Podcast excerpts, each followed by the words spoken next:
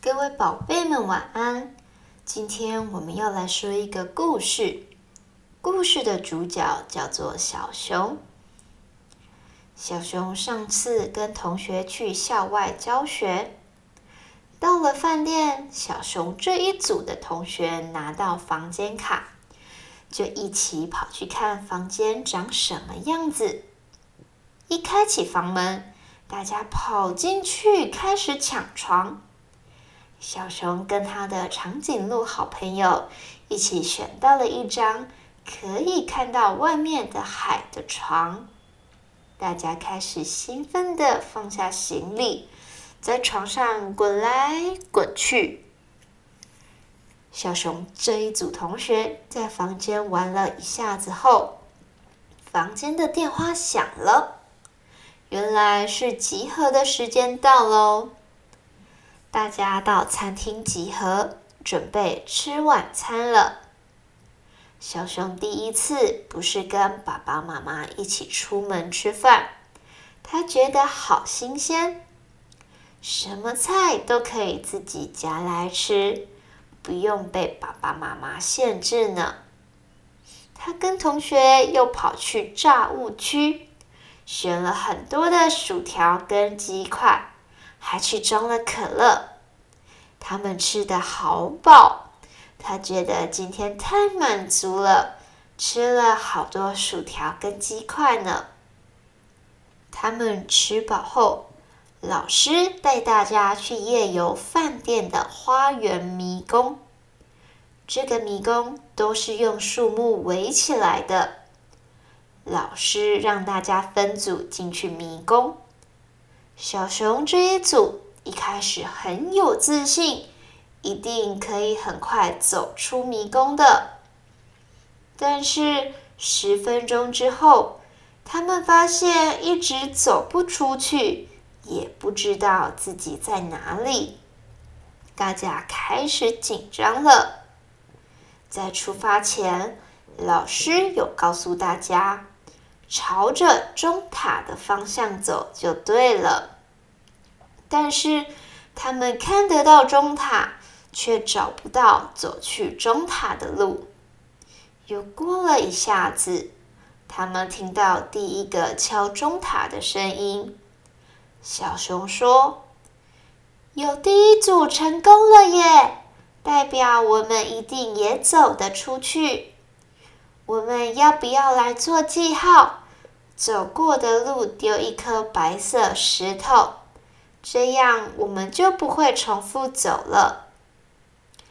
大家觉得有道理，开始做记号。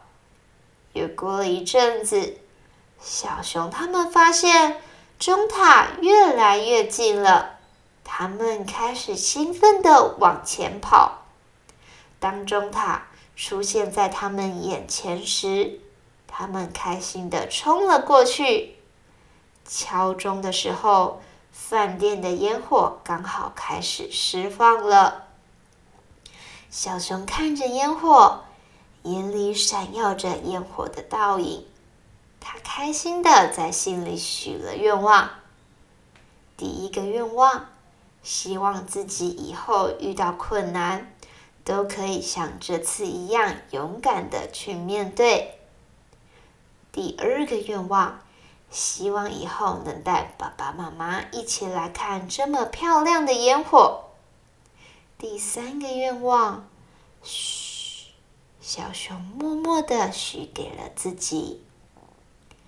看完烟火，老师带着大家一起回到了房间。一一确认他们都进房间睡觉了，才离开。一等老师离开，小熊跟同学马上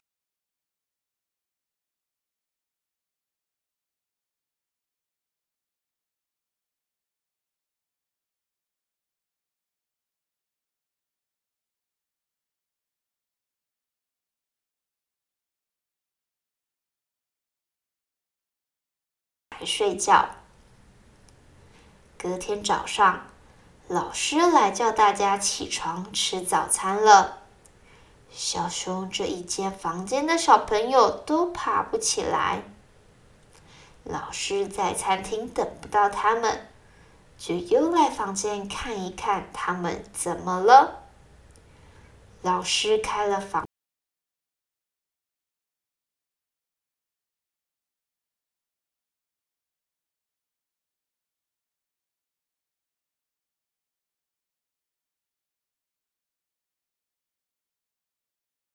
玩到很晚，老师也不骂他们，只催促他们赶紧收拾行李，准备上车去参观景点了。车子朝今天第一站蜜蜂工厂出发。小熊这一组的同学肚子都咕噜咕噜的叫，因为他们没有吃到早餐。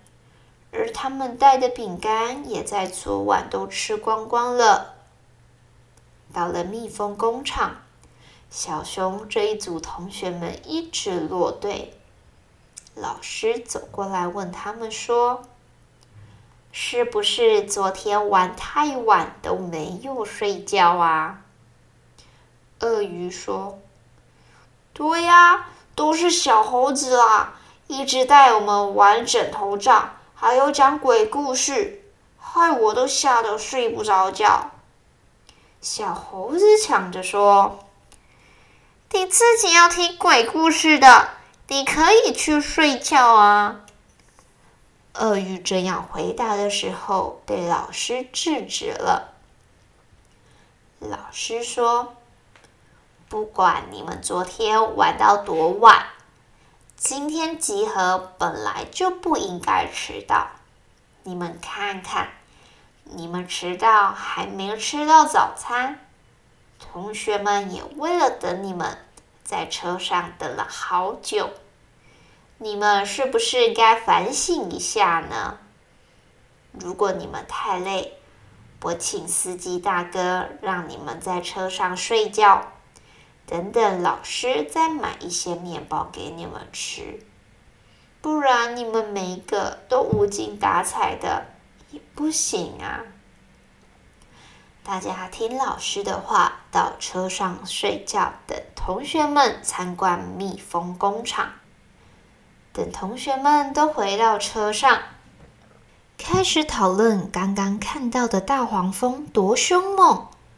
还有蜜蜂采的花蜜多厉害，蜂蜜多好吃的时候，小熊这一组的同学只能吃着老师给的面包，羡慕的听着大家的谈话。下午开始回程了，最后一站到了火车故事馆。小熊他们这一次。认真的跟上导览叔叔的脚步，认真听完所有火车的导览，还穿上车长叔叔的衣服，跟火车拍了很帅的照片呢。